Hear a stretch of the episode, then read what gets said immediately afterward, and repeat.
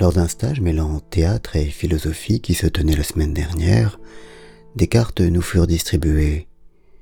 Sur leur recto figurait la photo d'un visage dont nous devions nous inspirer pour incarner un personnage.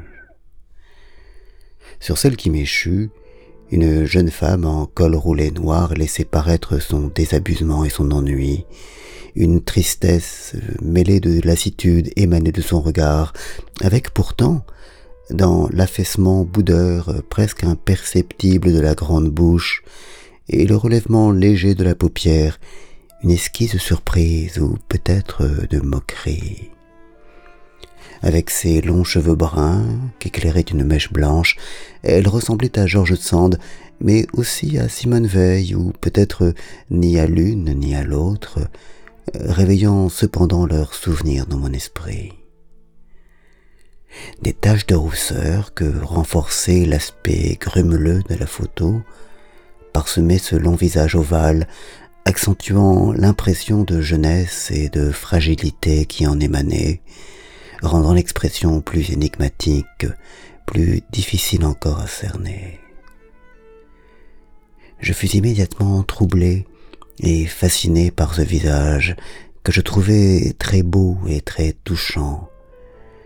J'étais ému par le calme des traits, leur dédain, l'indifférence pourtant inquiète ou peut-être ironique qui me semblait s'en dégager, le mystère de ce personnage qui se contentait d'être là. Dans l'invention de Morel, Adolfo Bioy Casares raconte l'amour qui envahit un naufragé à la vue des images d'une femme que projette dans une île depuis longtemps déserte une sorte de machine. Une fois de plus, je me suis senti proche de Louis, le héros de ce livre.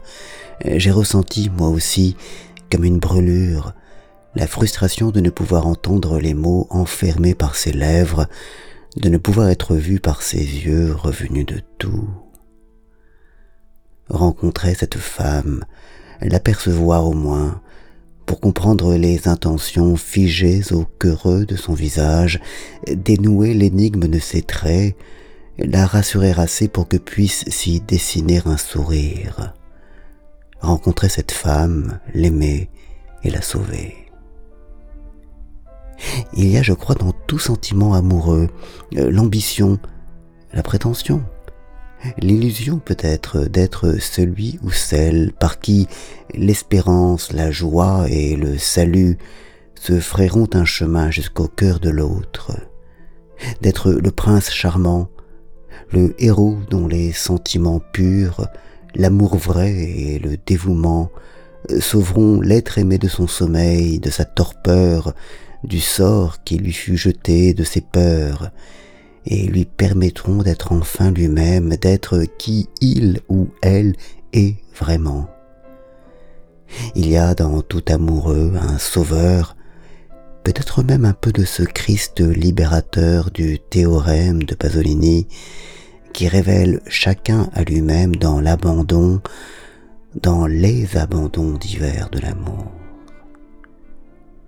Et qui, par peur et par orgueil, n'endosse ni cette ambition, ni cet abandon, restera étranger à l'amour, qui, orgueilleusement et humblement l'accepte, sera touché par sa grâce.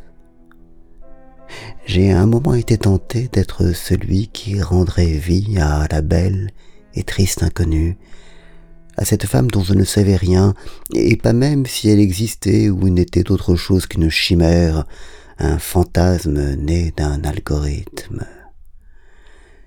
Puis je me suis contenté de la jouer, de donner corps et vie à son image, ce qui est déjà quelque chose.